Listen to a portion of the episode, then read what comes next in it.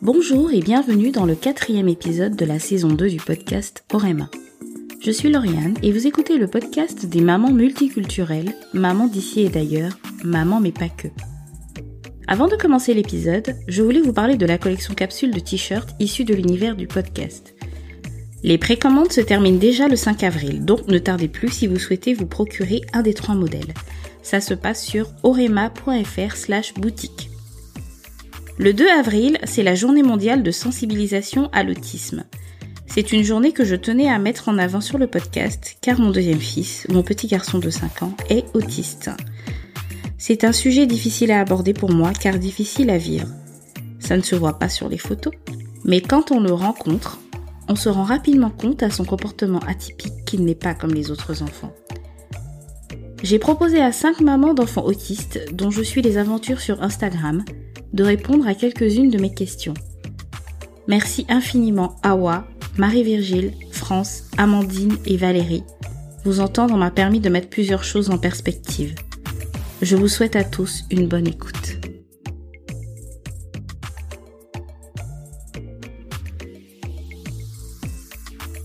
Bonjour, je te laisse te présenter. Bonjour, je m'appelle Awa et je suis la maman de Noam, âgé de 12 ans. Je m'appelle Marie-Virgile et mon fils s'appelle euh, Carlangelo. Carlangelo a 9 ans et demi, donc euh, bientôt 10 ans, au mois d'août. Alors, je m'appelle France et donc euh, j'ai une petite fille de 10 ans qui s'appelle Clélia et qui donc est diagnostiquée TSA. Alors, je m'appelle Amandine et je suis la maman de Paul, euh, donc mon fils qui est autiste et qui a 11 ans et demi. Je m'appelle Valérie, je suis plus connue sur les réseaux, notamment sur Instagram sur le pseudonyme VV Camisi. Ma fille s'appelle Jana. Jana a aujourd'hui 11 ans et le 21 juin, elle fêtera ses 12 ans. Je sais qu'on est toutes différentes et que nos enfants sont tous différents, mais je me demande, à quel moment t'es-tu rendu compte que ton enfant n'était pas comme les autres? Vers 6-8 mois, j'ai remarqué que Noam n'était pas tonique, que son regard était dans le vide et qu'il ne se retournait pas quand on l'appelait par son prénom. Alors, je me suis rendu compte que mon fils n'était pas tout à fait comme les autres assez tardivement, en fait, parce que, euh, bon, tardivement, aux alentours de deux ans et demi, c'est sûr que maintenant, euh, avec mon dernier garçon, je surveille toutes les étapes de développement le plus près possible. Mais Carlangelo se développait normalement, donc euh, il a fait quatre pattes euh, à sept mois, euh, sept huit mois. Il a marché à onze mois. Il commençait à parler, à pointer des parties du corps. Donc il, se développait quand même normalement jusqu'à l'âge de deux ans où est-ce qu'il a arrêté de pointer du doigt. Il a arrêté de, il a arrêté de dire les mots qu'il avait commencé à dire. Et il a commencé à être très retranché, donc dans son coin, à beaucoup se bercer, à beaucoup rire. Euh, donc je dirais c'était aux alentours de deux ans et demi. Il faut savoir que c'était notre premier enfant, puis que dans notre groupe d'amis, on était les premiers à avoir un enfant. Donc on n'avait pas vraiment non plus de comparatif euh, pour Carlangelo à part les, les, autres enfants de la garderie. Et jusqu'à deux ans, deux ans et demi, il se développait quand même comme tous les autres enfants de la garderie. Euh. donc c'est ça. Donc aux alentours de deux ans et demi. Par contre, au niveau du diagnostic en tant que tel, on l'a eu à trois ans. Euh, donc à deux ans et demi, euh, il s'était retranché sur lui-même, il se versait beaucoup, il parlait plus. Puis euh, à la garderie, il nous avait fait remarquer donc justement que par rapport aux autres enfants, ben il parlait pas et qu'il répondait pas à l'appel de son prénom. Et le temps d'avoir le rendez-vous pour euh, pour l'évaluation, donc pour avoir un diagnostic final, euh, ça a pris six mois à peu près. Donc, euh, c'est à trois ans qu'on a su que Carlangelo était autiste. Alors, j'ai compris que ma fille était différente. Elle avait à peu près 18 mois. Et donc, il y a beaucoup de petits signes qui m'ont interpellée parce que voilà, c'était ma troisième. Et en plus, j'ai un grand qui est aussi TSA. Maintenant, il a 16 ans, mais à l'époque, donc, il avait 5 ans. Euh, on n'avait pas encore de diagnostic, mais voilà, on avait des grosses présomptions. Et donc il y a des choses voilà qui m'ont euh, qui m'ont beaucoup interpellée chez ma petite fille, euh, le fait qu'elle soit très sage dans son coin, le fait qu'elle ne pointe pas, qu'il n'y ait pas de l'attention conjointe, enfin plein de petites choses que je sais qui devaient être acquises et qui ne l'étaient pas à ce moment-là. Donc voilà. J'ai compris assez rapidement que mon fils n'était pas comme les autres. Euh, le souci, c'est qu'à aucun moment j'aurais pensé euh, aux troubles du spectre de l'autisme. En fait, déjà tout petit, euh, mais, enfin vraiment, vraiment très tôt, dès l'âge de un an, on a vu qu'il faisait des choses que d'autres enfants ne faisaient pas. Euh, donc on, s'est dit que voilà peut-être il avait quelques facilités euh, euh, parce que vraiment il, il était euh, je, je dirais pas intelligent, mais voilà, il, il, arrivait à faire des choses que d'autres enfants de son âge n'arrivaient pas à faire. Euh, il était très réfléchi, voilà, il, il, faisait des choses comme ça, mais encore une fois, à aucun moment je, n'ai pensé à, à de l'autisme parce que euh, parce que j'avais à cette époque-là euh, des clichés concernant ce qu'était l'autisme, clichés que euh, qu'on retrouve en tant que parent d'enfants autistes. Hein, quand on parle d'autisme à d'autres personnes, on se retrouve confronté à ces clichés-là qu'on avait. Maintenant je sais beaucoup plus de choses sur l'autisme, mais à l'époque, concrètement, je ne savais absolument rien. Maintenant, avec le recul et avec tout ce que je sais euh, concernant l'autisme, effectivement, il y a des choses, quand j'y repense, à quand il était plus petit, euh, il y a des choses où je me dis, effectivement, ça, je peux l'expliquer aujourd'hui. Alors qu'à l'époque, euh, il faut savoir que c'était mon premier enfant, je n'avais pas entre guillemets de comparaison possible puisque mes amis n'avaient pas encore d'enfants. Euh, voilà, donc euh, euh, on me disait que j'étais trop angoissée, que je le couvais trop, euh, qu'il n'y avait pas de souci, que chaque enfant évoluait à, à, son rythme, ce qui est vrai en soi. Mais moi, je sentais vraiment au fond de moi qu'il y avait quelque chose qui était différent. Et plus mon enfant grandissait, plus je ressentais cette différence, notamment au niveau de son comportement. Il ne se comportait pas comme euh, comme les autres enfants, et, et ça lui portait préjudice malheureusement. Et euh, voilà, on voyait bien que les intérêts n'étaient pas les mêmes. Euh, on, voyait beaucoup de choses comme ça. Mais comme mon entourage, euh, les, médecins, tout ça ne, ne me parlait pas d'autisme, je pensais que c'était vraiment quelque chose de normal et donc j'ai laissé passer du temps. Malheureusement, pour moi, beaucoup trop de temps. Je l'ai compris après ces 18 mois, lors d'un échange avec la psychologue de la crèche qui me faisait un retour par rapport au comportement de Jana. Euh, elle a observé Jana et euh, elle a constaté que c'était une enfant qui euh, était plutôt dans son coin, qui euh, ne jouait pas avec les autres enfants, qui avait pour habitude d'aligner les objets. Elle ne pleurait pas et euh, son rapport à la douleur était quasiment euh, nul puisqu'elle ne ressentait pas la douleur. Euh, par exemple, si elle tombait, euh, elle ne pleurait pas. Donc euh, tout ceci a alerté la psychologue et c'est comme ça qu'elle m'en a fait part. Mon mon regard envers ce comportement, il a été un petit peu faussé car euh, à l'âge de 15 mois, Jana a eu la maladie de Kawasaki. C'est une maladie inflammatoire qui est rare, qui survient en général euh, chez les enfants de moins de 5 ans et elle peut occasionner des séquelles cardiaques, ce qui a amené euh, Jana à avoir un suivi cardiaque pendant une année. J'ai compris que Jana était autiste lorsque j'ai décidé de faire les tests génétiques et j'ai eu la confirmation et ces tests, nous les avons réalisés lorsque Jana avait 8 ans. Et euh, ce, ce, ce, ces tests m'ont permis de, de voir que Jana avait une délétion sur le chromosome 15 et que moi j'étais porteur de cette anomalie voilà comment j'ai j'ai pu me dire que Jana était euh, différente euh, par cette période d'observation et que le, quand le diagnostic a été posé, ben voilà, j'ai pu vraiment mettre euh, des mots sur euh, sur euh, sa façon d'être, euh, son côté différent. Quand j'ai réalisé l'handicap de mon fils, j'ai senti ma maternité comme challengée. Et toi, comment vis-tu ta maternité d'enfant à besoins particuliers Les premières années de ma maternité sont difficiles. Je me pose beaucoup de questions sur son développement et j'entends sans arrêt Oh, mais tu veux le faire grandir trop vite. Oh, c'est un garçon, ils sont plus lents. Laisse-lui un peu de temps.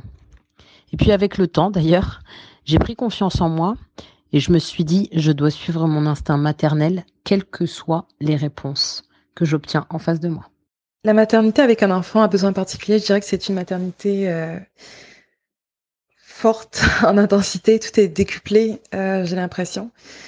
Euh, bon, j'ai deux autres enfants. Euh, mon deuxième, qui a 7 ans, n'est pas autiste, il est neurotypique. Donc, je sais ce que c'est d'être la maman d'un enfant neurotypique et je sais ce que c'est d'être la maman d'un enfant autiste.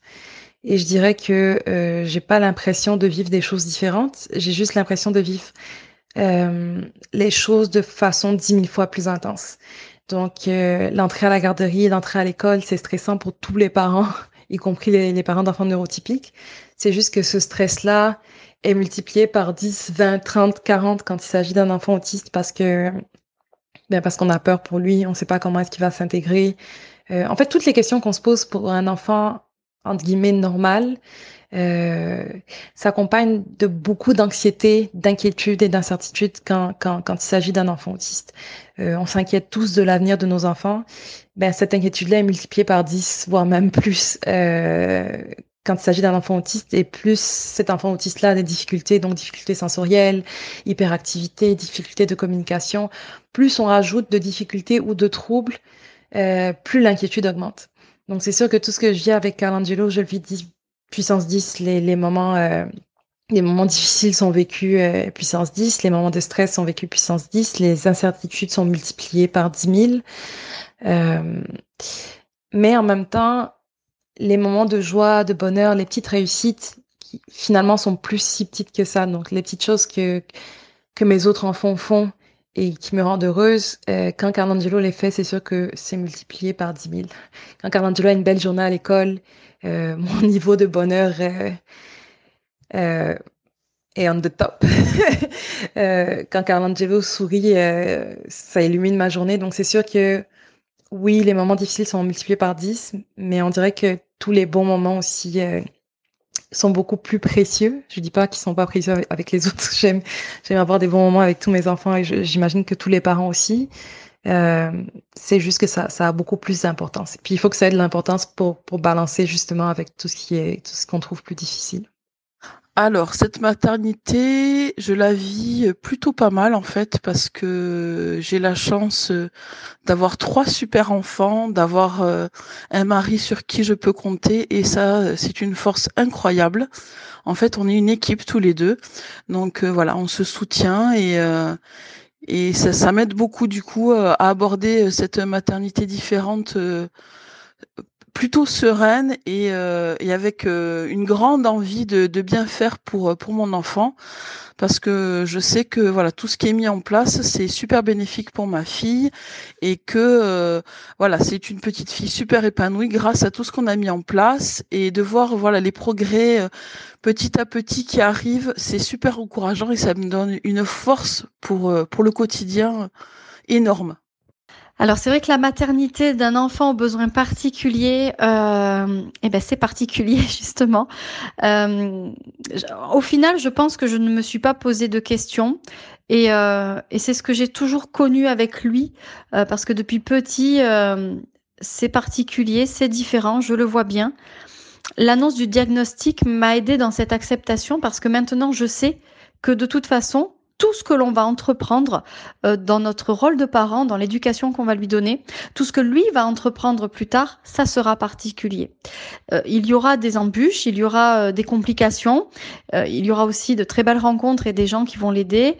On fait tout notre possible pour qu'il ait la vie la plus belle qu'il soit et, et surtout celle qui, qui, le rendra heureux.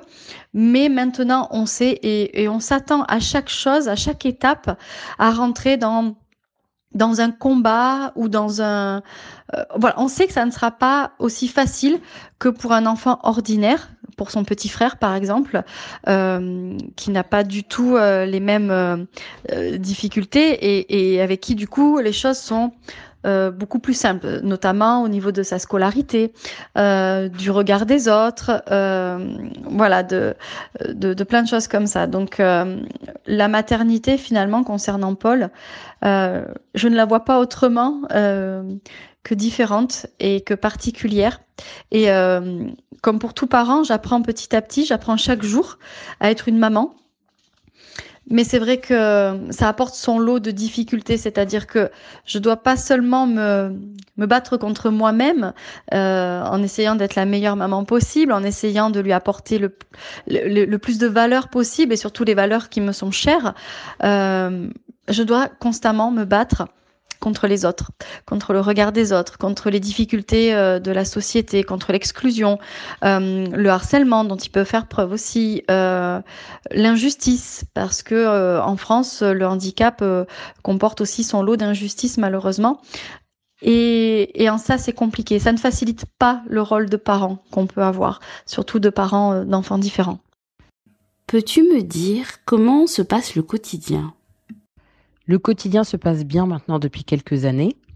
Dès qu'il a eu trois ans, j'ai mis en place les prises en charge, de la guidance parentale, j'ai fait des formations ABA afin de comprendre le comportement de Noam et d'adapter surtout mon comportement à sa façon d'être au quotidien, ce qui a permis d'organiser la vie au quotidien d'une manière beaucoup plus posée avec des rituels. Ben, le quotidien avec est quand même assez particulier. Euh, dans le sens où, en fait, son frère pourrait même trouver que c'est un petit peu injuste. C'est sûr qu'on n'exige pas les mêmes choses de lui qu'on va exiger de son frère. C'est sûr qu'il n'a pas les mêmes conséquences quand il a des mauvais comportements euh, que son frère parce qu'il comprendrait, il comprendrait juste pas la conséquence. Euh, on, on, a dû faire beaucoup, euh, beaucoup d'efforts d'adaptation en fait. Euh, on a et puis on a fini par comprendre en fait après euh, mille et une crises que Carlangelo quand on sort, ben il a besoin de savoir où on va, et il a besoin de savoir un petit peu comment ça va se passer et que juste l'expliquer avec des mots ça suffit pas. Donc parfois il faut aller chercher euh, une photo sur Google pour lui expliquer où est-ce qu'on s'en va. Euh, à la rentrée scolaire, euh, certaines écoles, certaines années nous ont envoyé des photos de l'école pour commencer à, à, lui montrer en fait les lieux. donc c'est beaucoup d'adaptation. Puis euh, c'est normal un petit peu. Euh, si on vous jette demain matin dans un pays dont vous parlez pas la langue, dont vous comprenez pas les codes sociaux, puis que chaque matin quand vous réveillez, vous savez pas trop qu'est-ce qui va être euh, attendu de vous, où est-ce qu'on va vous amener, est-ce que ça sera dangereux ou pas, et qu'en plus dans les endroits où on vous amène, vous vous sentez agressé, parce qu'en fait c'est ça, quand il y a beaucoup de bruit, quand il y a beaucoup de lumière, lui se sent agressé. Alors c'est d'éviter aussi de le mettre dans des situations euh, même si c'est des situations qui nous nous paraissent normales, où est-ce que lui va se sentir agressé? Euh, Donc, je, je pense euh, au parc de jeux. Euh, euh, on a l'impression que tous les enfants aiment ça, on a l'impression que tous les enfants devraient aimer ça. Et puis finalement, non, parce qu'il y a trop de bruit. c'est appeler justement le parc de jeux pour savoir, les parcs de jeux intérieurs pour savoir quand est-ce qu'ils ont le moins d'enfants. C'est appeler le restaurant pour savoir quand est-ce qu'il y a le moins de personnes, savoir s'ils peuvent nous mettre à une table un peu plus éloignée parce que on a un enfant qui fait beaucoup de bruit mais qui en même temps aime pas le bruit. Donc euh, euh, c'est ça, c'est prendre ses dispositions pour donner le meilleur environnement possible à son enfant, que ce soit à la maison ou dans les sorties extérieures. On peut malheureusement pas tout le temps le faire. Euh, il y a les obligations familiales et tout ça. je veux dire, s'il y a une fête de famille puis qu'on est invité, ben c'est ça. Il y a du bruit, il y a du bruit, mais on essaie du mieux qu'on peut en fait d'adapter le plus de choses possible pour Carlangelo sans pour autant priver ses frères des expériences auxquelles ils ont droit en fait. Parce qu'un parc de jeu si euh, mon deuxième va aller au parc de jeu ben il devrait pouvoir y aller. Donc euh, ça nous arrive parfois de, faire chacun des activités différentes avec avec chacun des enfants ou euh, que l'un de nous reste à la maison avec Carlangelo pendant que l'autre va faire des activités avec les autres et avant, je, je me sentais coupable euh, parce que j'avais l'impression que ben ben il y avait le regard extérieur aussi parfois des gens qui disaient mais pourquoi tu pas de faire ça avec Arangelo quand je savais pertinemment que ça allait pas bien se passer? Je me sentais obligée d'y aller avec lui puis finalement une fois sur place ça se passait vraiment mal et ça gâchait l'expérience et du deuxième et la mienne et celle de Carlangelo. Euh, maintenant, je me sens plus coupable dans le sens où je sais que euh, quand il est à la maison, il n'est pas en train de se dire qu'il aurait aimé être avec nous. en fait, même quand j'arrive dans ces endroits-là et que je vois, j'entends le bruit, que je vois la lumière, que je vois les mouvements, je sais très bien que Carlangelo aurait pas été content d'être là. Donc, euh, il y, a, ce sentiment de culpabilité là, au moins que j'ai plus. Euh, mais c'est sûr que oui, ça demande une grosse adaptation. Euh, je veux dire, une maison remplie de, de, pictos un peu partout, bien que maintenant, on, on a enlevé plusieurs parce qu'il comprend les consignes verbales puis qu'il arrive à s'exprimer avec quelques mots. Mais euh, je sais qu'il y a des familles d'enfants autistes qui ont, qui, ont, qui ont, des pictogrammes, donc des images euh, qui expliquent la routine, qui expliquent les différentes euh, étapes, par exemple du lavage de main, un peu partout dans leur maison. Donc euh, c'est ça, ça demande une, une, adaptation. Alors le quotidien avec Paul peut être explosif, c'est-à-dire que c'est un enfant qui ne gère pas ses émotions, il ne gère pas la frustration, euh, il ne comprend pas certaines situations sociales, donc de suite cela peut engendrer ce qu'on appelle des crises, c'est-à-dire qu'à un moment donné, il explose littéralement. Donc il peut jeter tous les objets qu'il y a autour de lui, il peut se faire mal, il peut être euh, insolent, voire insultant. Euh, les choses, on essaye de les anticiper un maximum, c'est-à-dire que maintenant on sait que s'il y a trop de bruit euh, ou si on le touche trop parce que c'est un enfant qui a des hypersensibilités sensorielles, euh, s'il a trop de frustration, si la journée comporte trop d'imprévus, on sait que ça va terminer en crise. Donc euh, notre but, c'est toujours d'anticiper un maximum de choses. Euh, pour lui faciliter la vie à lui, mais pour nous la faciliter aussi à nous. Parce que quand on doit gérer une crise, ça peut prendre quelques minutes, en fonction de la crise, comme ça peut prendre plusieurs heures. Et c'est épuisant.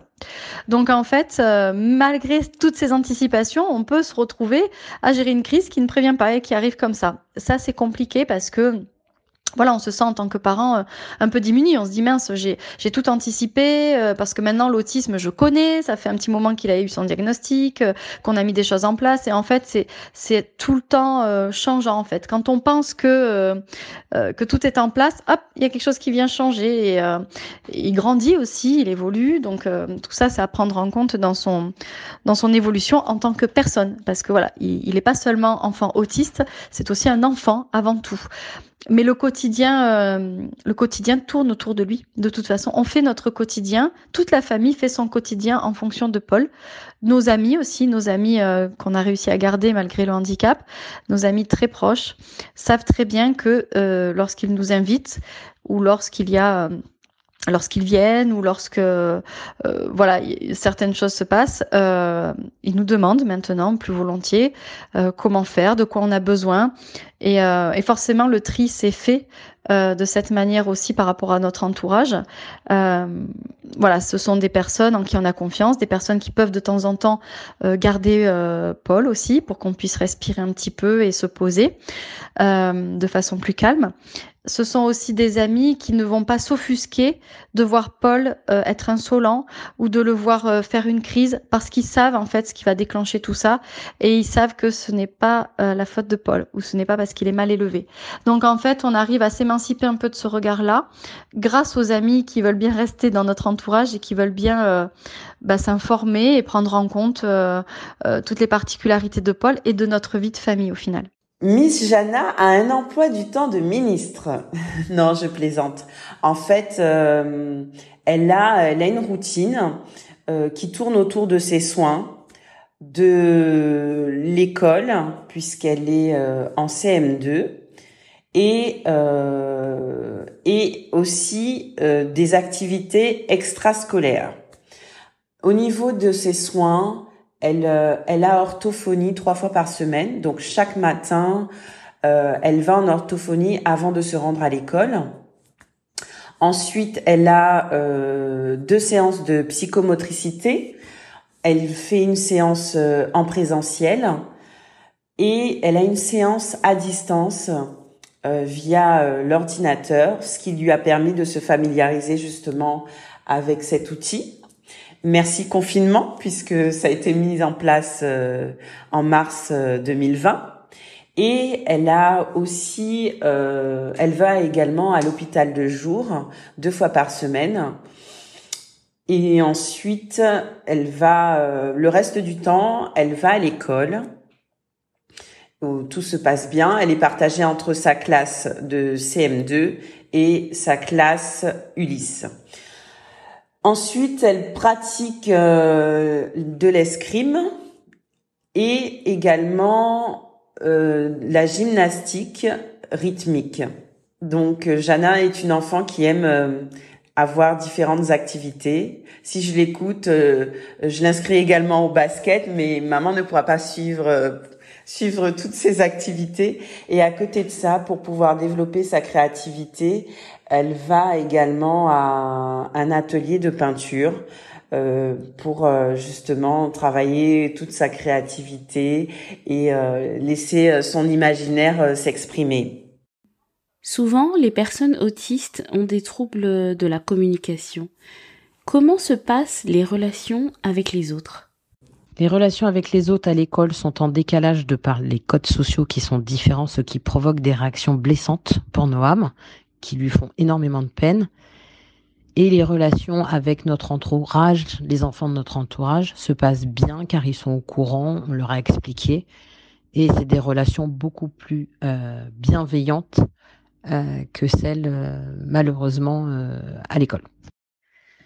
Alors du coup, c'est sûr que les relations avec les autres, euh, je vais pas dire sont inexistantes, mais euh, sont, réduites. Euh. En fait, c'est sûr que c'est pas ce que ça aurait été si on n'avait pas eu un enfant autiste.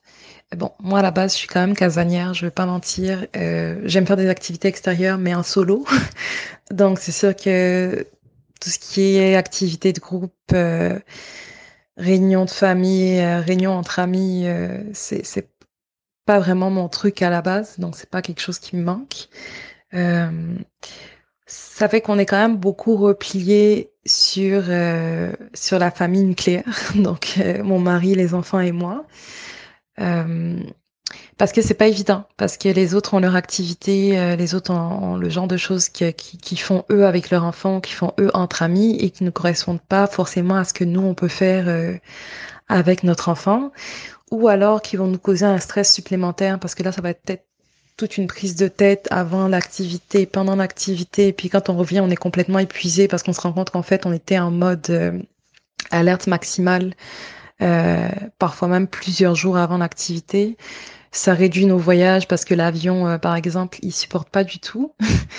euh, donc c'est sûr que ça met un frein à beaucoup de choses, mais en même temps, c'est pas vrai que je me lève le matin et que je me dis ah non il y a plein de choses que je peux pas faire à cause de Carangelo. Ça c'est pas vrai. Euh, comme je dis à la base de toute façon je suis casanière fait qu'il y a des fois en fait où ça m'arrange de pouvoir rester à la maison avec Carangelo. Euh, puis euh, c'est ça, je pense que ça m'a appris aussi à m'affirmer, ça a pris du temps, beaucoup de temps. Euh, puis je dirais même que c'est pas encore prouvé que ça m'a appris à m'affirmer parce que là on est tous en confinement, fait qu'on voit pas vraiment, on se voit pas les uns les autres. J'ai hâte de voir ce que ça va donner la prochaine fois que que je vais avoir une remarque que je trouve déplacée ou vexante. Comment est-ce que je vais réagir? Parce que j'ai l'impression que j'ai j'ai j'ai euh, je suis une nouvelle personne qui va plus s'affirmer euh, justement puis relever les propos qu'elle trouve dérangeants, mais en même temps, il faudrait que je sois confrontée à ça, à la réalité, pour voir euh, si c'est vrai.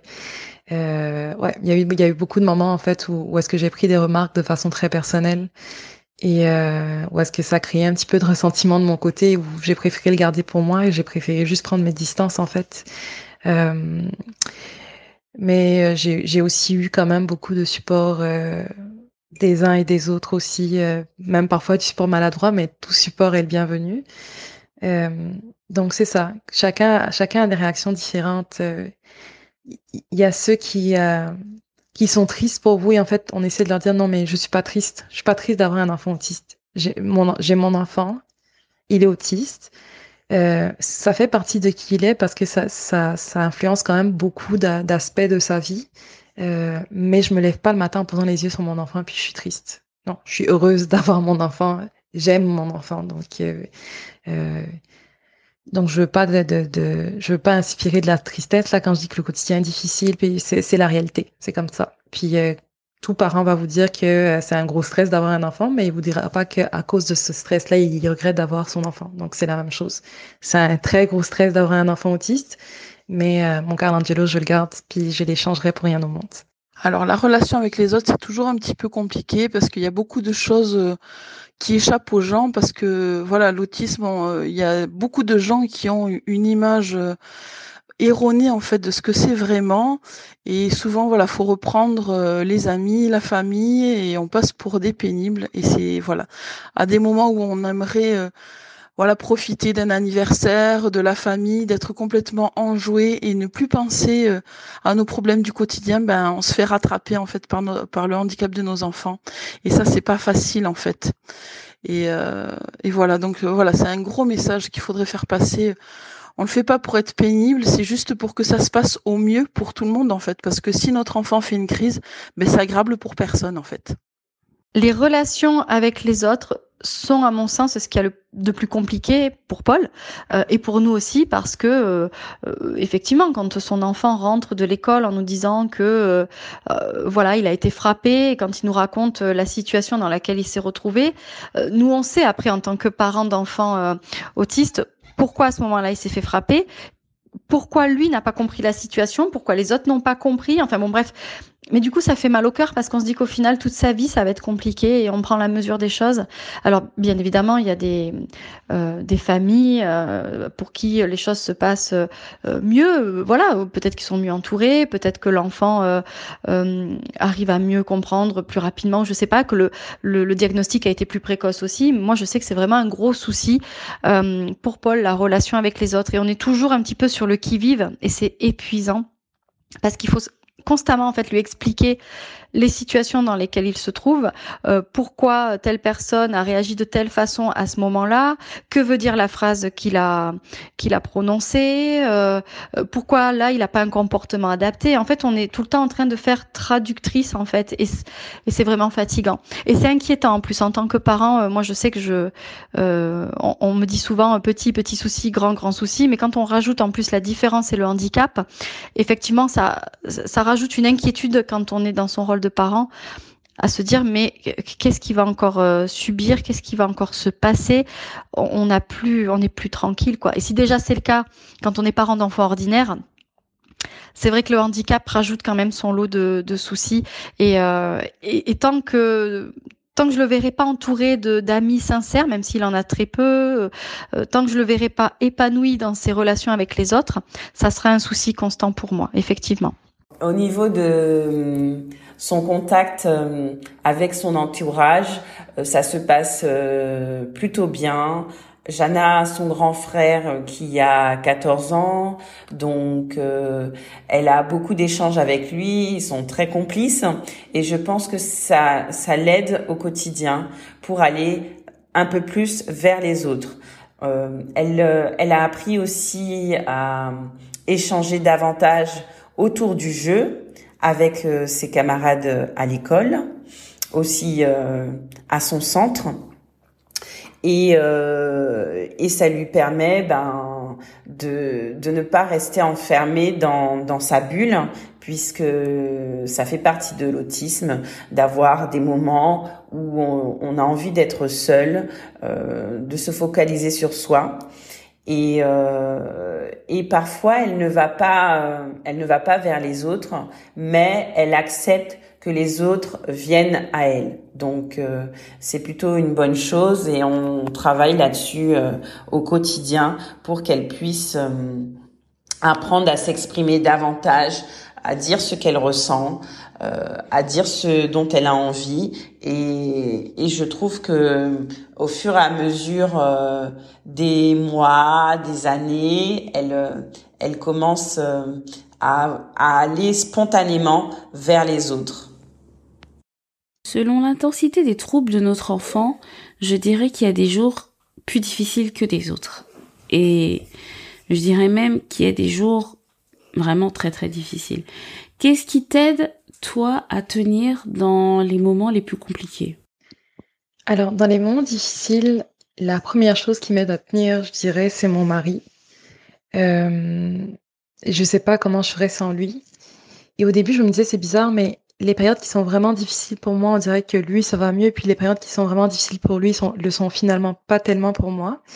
Et en fait, je me suis rendu compte que c'est pas ça. On vit, on vit le même événement là, donc je sais pas moi si ça fait trois mois que ça se passe mal à, l'école pour Carnangelo, qu'on se fait appeler euh, trois fois par semaine pour venir le chercher. C'est déjà arrivé là des jours où on se faisait appeler tous les jours pour venir le chercher à l'école, qu'on devait quitter le travail pour aller le chercher à l'école. On vivait les mêmes émotions. C'est juste que le fait de voir l'autre le prendre de façon beaucoup plus difficile, on, on dirait que ça, ça redonnait un, un un coup d'énergie euh, à l'autre personne, en fait, de se dire, ben, si lui, en ce moment, il est vraiment euh, à terre, ben, c'est à moi de le relever. On peut pas être les deux comme ça. Donc, à chaque fois que l'un était vraiment euh, au plus bas, l'autre était capable de le relever. Et les fois où, en fait, on était les deux au plus bas, ben, on s'arrangeait pour se prendre du temps à deux euh, ouais, du temps à deux, juste à penser à nous, puis ça allait un petit peu mieux. La deuxième chose qui m'aide à tenir, c'est euh, d'essayer de tout le temps se rappeler du chemin parcouru. Donc euh, oui, c'est sûr qu'il y a des moments qui sont très difficiles, mais en même temps, si on repart puis qu'on regarde deux ans ou trois ans en arrière, on a eu quand même beaucoup d'évolution. Carlangelo a fait quand même beaucoup de progrès. Euh, il y a un truc dont je me rappelle à chaque fois, c'est la propreté, l'acquisition de la propreté, donc enlever les couches. Ou à quatre ans et demi, j'étais sûre et certaine que il allait encore passer dix ans en couche, puis c'était un gros stress pour moi. Je savais pas comment est-ce qu'on allait faire ça. Puis six mois plus tard, il était propre avec du travail. Ça s'est pas fait euh, en un claquement de doigts. On a travaillé. Euh, on a travaillé malgré le fait que l'éducatrice nous disait qu'il n'était pas encore prêt. On y allait doucement, à son rythme. On n'a pas forcé les choses. Puis finalement, euh, on a essayé différentes façons de faire. Puis finalement, il y en a une qui a fonctionné. Puis c'est pas qu'il n'était pas prêt, c'est que les façons de faire qu'on essayait avant n'étaient pas les bonnes.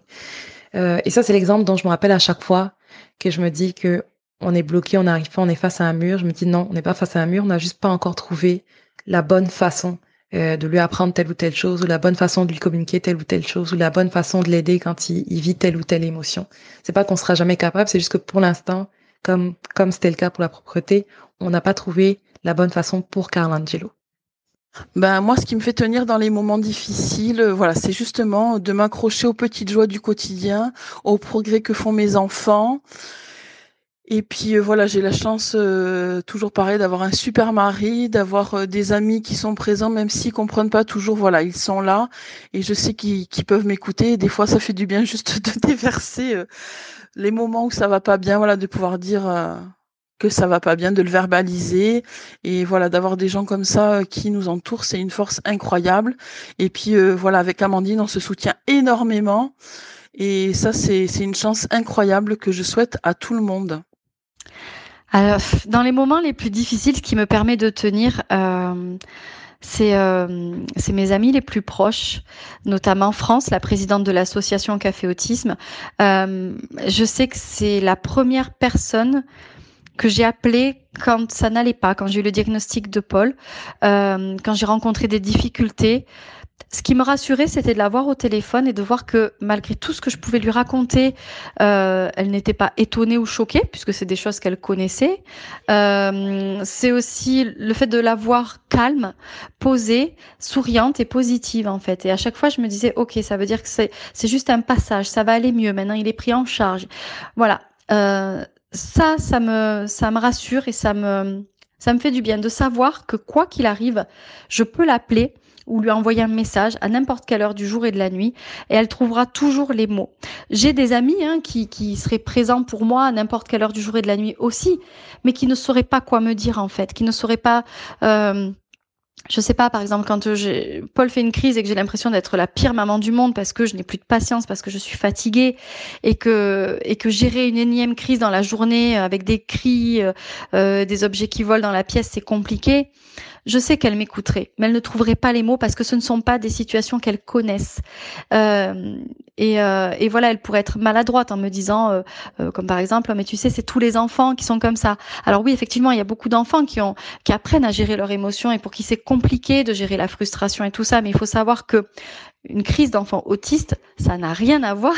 Il n'y a pas de demi-mesure avec ce que peuvent vivre des parents d'enfants ordinaires. C'est quelque chose qui, enfin, et c'est constamment en fait, c'est tous les jours, euh, parce que vous n'avez pas la bonne couleur de verre, parce que euh, la texture de la fourchette ne va pas, parce qu'il a une étiquette qui le gratte, euh, parce que vous lui avez dit non pour quelque chose, ou parce que vous changez euh, de chemin pour l'emmener à l'école.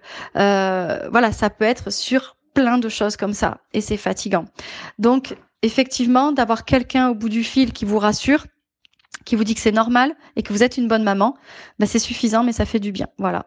Et, euh, et je sais que ça, ça me, ça m'aide à tenir le coup. Et je pense que sans ça, je, je, honnêtement, euh, il y a eu des fois plus dur que d'autres où j'ai vraiment pensé à, à, à, à ne plus être là. Ce qui m'a fait tenir le coup, c'est mes enfants parce que je les aime plus que tout. Mais ça a été d'avoir une petite euh, voilà des petits moments positifs et euh, une petite lueur d'espoir dans tout ça et cette lueur d'espoir ça a été euh, ça a été France. Ce qui m'aide à tenir dans les moments difficiles, c'est mon pourquoi. Pourquoi j'ai besoin d'accompagner Jana comme je le fais. Pourquoi je souhaite qu'elle devienne autonome voilà, c'est ça qui m'aide et qui me motive au quotidien parce que il faut énormément de stimulation chaque jour pour accompagner nos enfants et et en fait chaque petit progrès que je constate chaque jour me permet de me dire dans les moments difficiles, oui, ça prendra le temps que ça prendra, mais on y arrivera, on, obtiendra nos résultats. Et euh, c'est ce qui est important pour moi. Et dans les moments difficiles, ben, je me raccroche à ça, à, à voir Jana euh, grandir comme tous les autres enfants. Que dirais-tu à des parents qui viennent d'avoir le diagnostic de leur enfant? Je leur dirais, euh, faites-vous confiance. Faites-vous accompagner sur le chemin de l'acceptation parce que c'est le début du parcours, je pense. À partir du moment où euh, on peut en parler, où euh, on peut être guidé, dans notre tête, on se sent mieux. Euh, dans le cœur, il y, aura des moments de peine et c'est normal, c'est légitime. Mais voilà, il faut se faire accompagner pour faire face à cette société qui commence tout juste à s'ouvrir autour du sujet du handicap. Donc, faut s'armer quand même. Et euh, vous rappeler d'une chose, euh, la différence est un cadeau de la vie. Et il nous bonifie tellement que vraiment, courage, détermination, persévérance. Et surtout pour eux, never give up. Ils n'ont que nous et ils comptent sur nous. C'est assez difficile de donner un conseil euh, généralisé à tous les parents euh, qui viennent recevoir un diagnostic parce qu'en fait, on est tous différents. Euh, il y en a qui vont prendre ça comme une fin du monde. Il y en a qui vont tout de suite se retrousser les manches et aller à l'assaut de l'autisme. Il y en a qui vont pas vouloir accepter le diagnostic, qui vont avoir du mal à accepter, accepter qu'en fait on, mette cette étiquette-là sur leur enfant.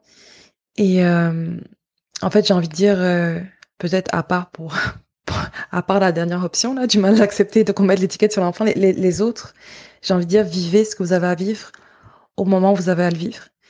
Si pour vous c'est un effondrement et que vous avez besoin de prendre du temps pour pleurer, euh, puis pour vivre cette émotion-là de tristesse ou de perte ou de deuil, parce que c'est, moi j'ai envie de dire, c'est pas la fin du monde, mais c'est la fin d'un monde. C'est la fin du monde que vous étiez imaginé, c'est la fin de l'enfant que vous étiez imaginé, puis peut-être pas, on sait pas comment, euh, je veux dire, ils évoluent tous de façon différente c'est la fin de la vie de famille que vous vous, étiez imaginé. Mais en même temps, c'est le début d'une nouvelle aventure. Fait que c'est pas la fin du monde en général, c'est la fin d'un monde, c'est la naissance d'un autre monde. Puis cet autre monde-là, oui, il va avoir plus de défis, il va, il va y avoir plus d'embûches, mais il va y avoir aussi de belles réussites.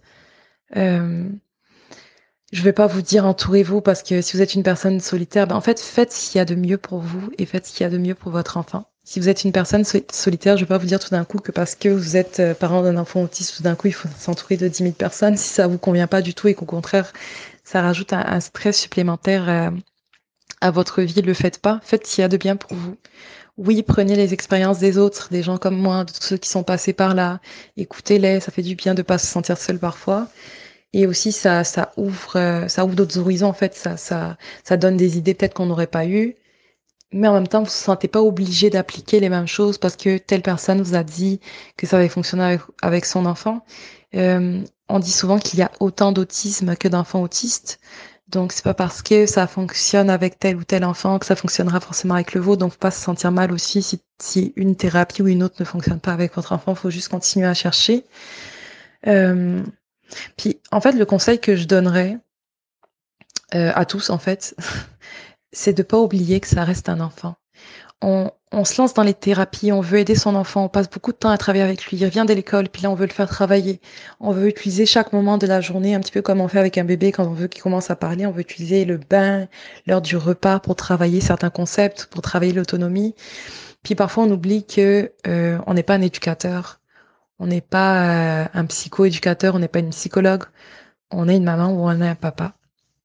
Donc oui, c'est important de travailler avec votre enfant. Vous voulez lui donner les meilleures chances possibles pour qu'il soit autonome, euh, euh, pour qu'il ait une vie normale, en fait, pour qu'il puisse s'adapter au monde, à un monde qui n'est pas fait pour lui, en fait. Mais en même temps, euh, vous voulez pas passer à côté des câlins, vous voulez pas passer à côté des fous rires. Euh, vous voulez garder cette relation-là de parent-enfant. Euh, vous voulez pas être en mode on travaille c'est la même chose avec vos autres enfants, en fait, si vous en avez d'autres. On fait les devoirs, mais une fois qu'on finit de faire les devoirs, ben, on rigole, on joue, on s'aime. Donc, euh, je pense que c'est ça. Faut pas oublier que votre enfant, ben, ça reste votre enfant. Euh, et que euh, il a besoin de sentir, en fait, il a besoin de se sentir en confiance, il a besoin de se sentir en sécurité, il a besoin de sentir que vous l'aimez. Et parfois, souvent, on se perd quand on a un enfant autiste. On a l'impression qu'on, qu'on, qu'on, si on est en train de jouer ou en train de perdre du temps. Il faut utiliser toutes les minutes possibles de la journée pour lui apprendre des choses. Puis, puis on, est occupé à faire des recherches, puis à lire sur l'autisme, puis euh, à, le temps qu'on passe avec lui, moi j'avais remarqué parfois, c'est que le temps que je passais avec, mon premier, c'était aller à des rendez-vous, travailler des choses. Puis finalement, avec mon deuxième, oui, on travaillait, mais aussi on avait des, beaux moments euh, que j'avais pas forcément avec mon premier, ou j'en avais moins, parce qu'en fait, euh, si vous voulez, en termes de nombre d'heures, le nombre d'heures que je prenais pour les, rendez-vous et tout ça bouffait tout, en fait. Donc, euh, faites, faites ce qu'il y a de mieux pour vous, faites ce qu'il y a de mieux pour votre enfant. Oubliez pas que ça reste votre enfant, que vous restez un parent. Euh, puis euh, donnez-vous le droit à l'erreur, même avec un enfant autiste. On a le droit à l'erreur avec nos enfants, on a le droit à l'erreur avec un enfant autiste aussi. Puis c'est ça. Et je vous souhaite bonne chance.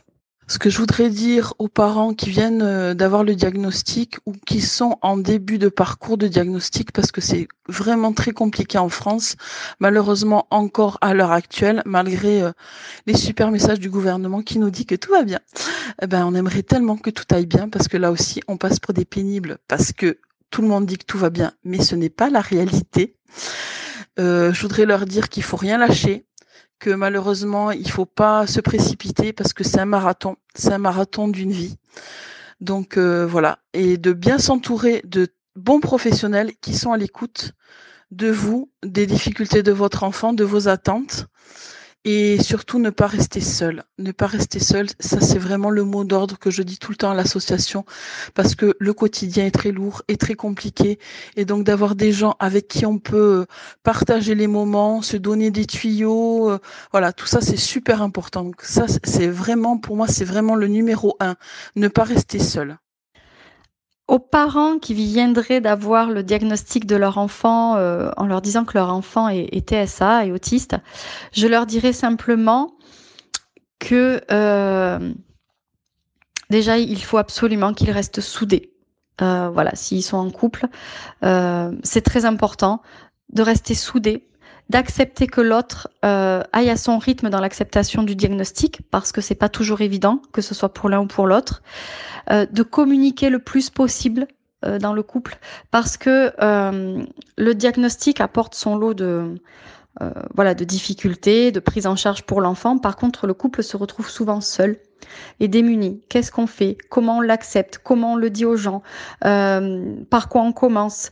Euh, Tout ça sont autant de difficultés qui peuvent séparer le couple. Euh, mais parce que je, je pense qu'il n'y a pas assez de soutien psychologique pour les parents et pour euh, voilà pour le couple qui reste démuni. Donc surtout se prendre du temps de temps en temps pour soi, une soirée dans le mois, peu importe, communiquer, dire quand les choses ne vont pas. Se rapprocher peut-être voilà d'associations de parents qui vivent la même chose parce que euh, vous allez perdre des gens en cours de route, c'est normal. Il y a des gens qui vont comprendre, d'autres non.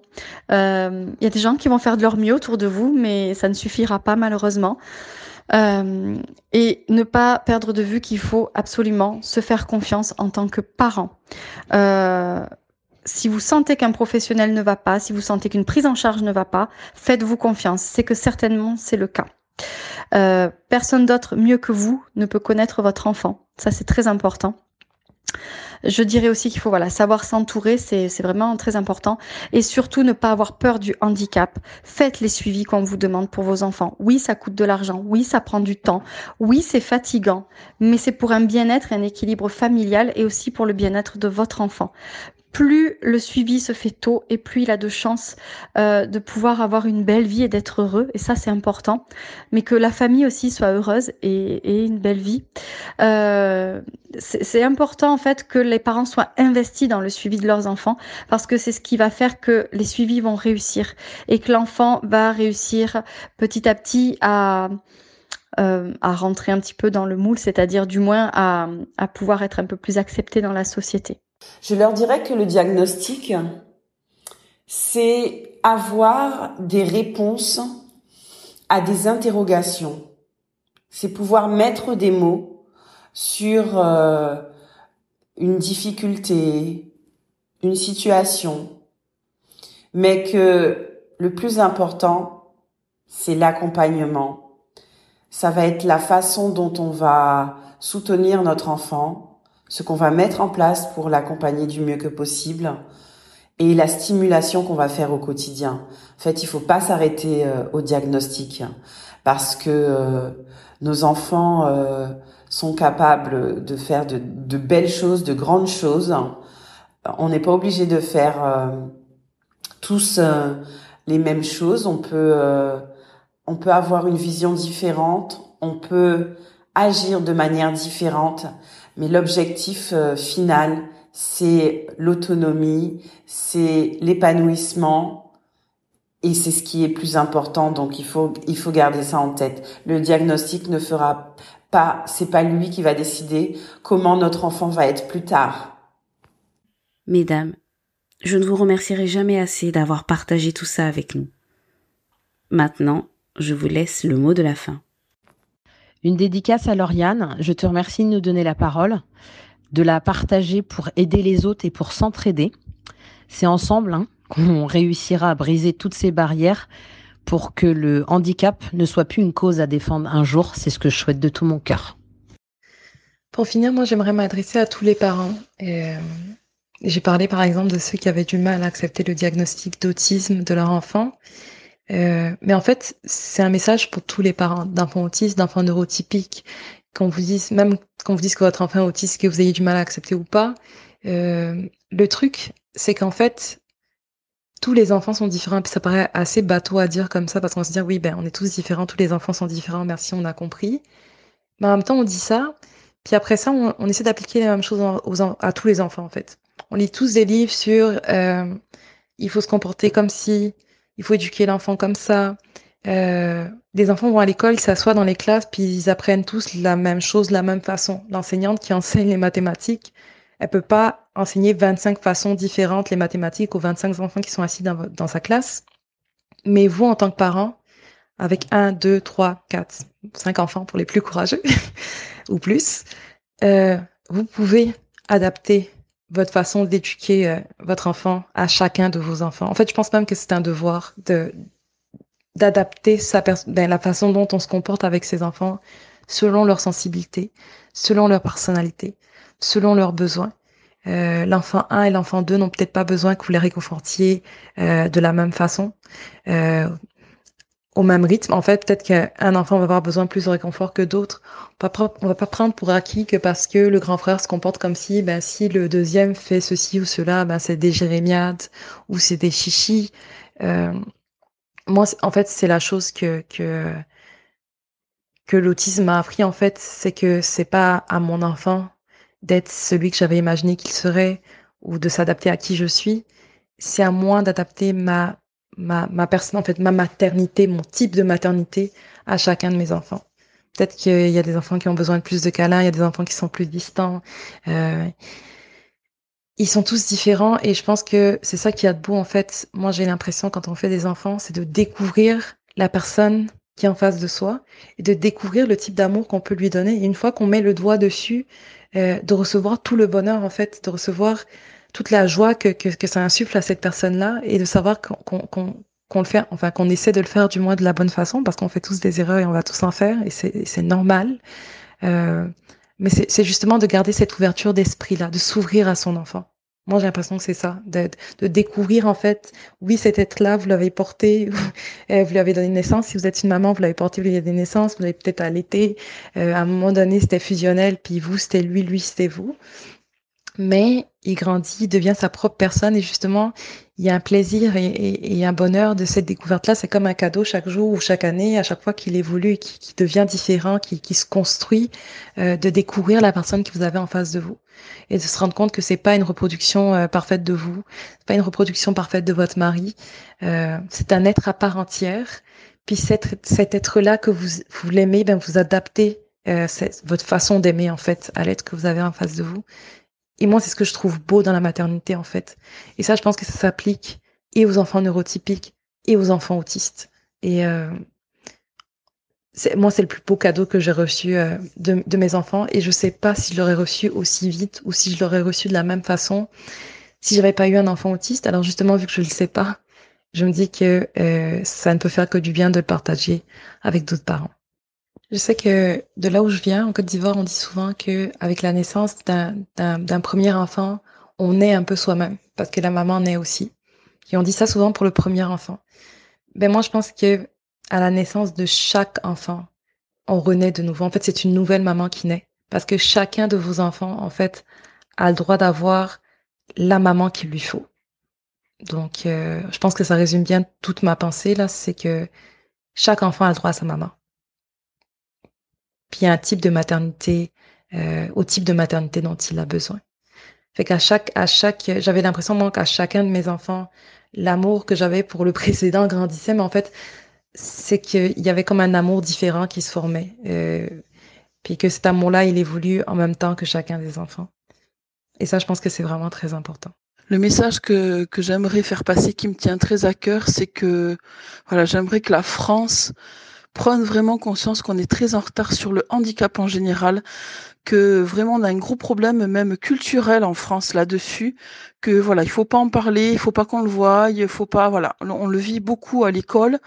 Alors je pense que c'est un sujet qui revient souvent l'école parce que ben c'est là où ils passent beaucoup de temps nos enfants et euh, on a vu que ça se passe au mieux, mais souvent, voilà, il y a une méconnaissance du handicap en général et encore plus de l'autisme parce que une fois de plus, voilà, il y a des gens qui ont une idée euh, complètement erronée de ce qu'est l'autisme parce que oui, c'est compliqué puisque c'est un trouble, c'est un spectre, donc c'est hyper large et donc c'est très compliqué. Je, je, le conçois très bien. Je sais que c'est pas facile, mais ouvrez ouvrez les écoles, les collèges, les lycées aux associations qui viennent vous aider, vous épauler. Euh, voilà, on n'est pas là pour être pénible, on est là pour vous aider parce que si un enfant est bien accepté, bien inclus, hein, l'inclusion, euh, eh ben c'est bien pour tout le monde parce que tout le monde vit bien du coup le handicap. Et moi c'est ça mon but quoi. Que le handicap soit vraiment accepté dans notre société et qu'on les regarde plus différemment. Ce sont avant tout des êtres humains qui peuvent nous apporter plein de choses. Nous on a beaucoup grandi en étant en contact avec euh, ces personnes parce que excusez-moi elles ont un autre regard et du coup nous aussi on a un autre regard. Voilà, désolée.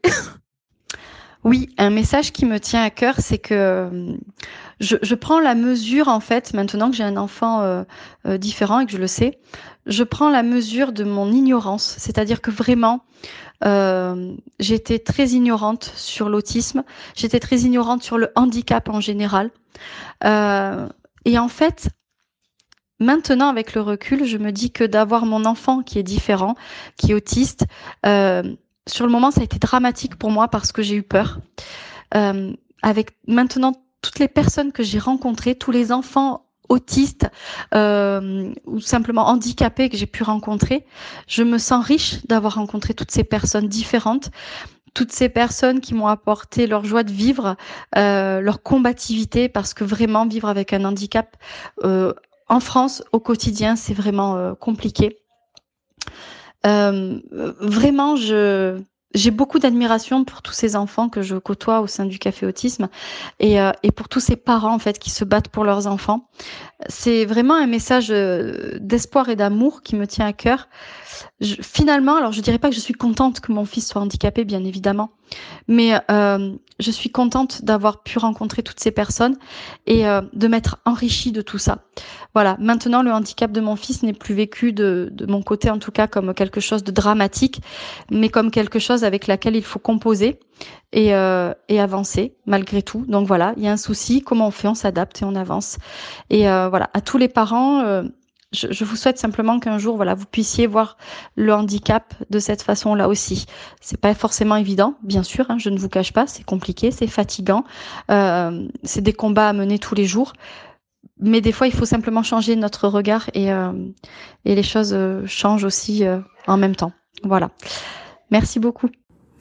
Le message que j'aurais envie de faire passer, c'est de dire euh, à chaque parent de de persévérer, de d'être patient et euh, d'accompagner euh, du mieux que possible son enfant parce qu'il y a de belles surprises qui nous attendent.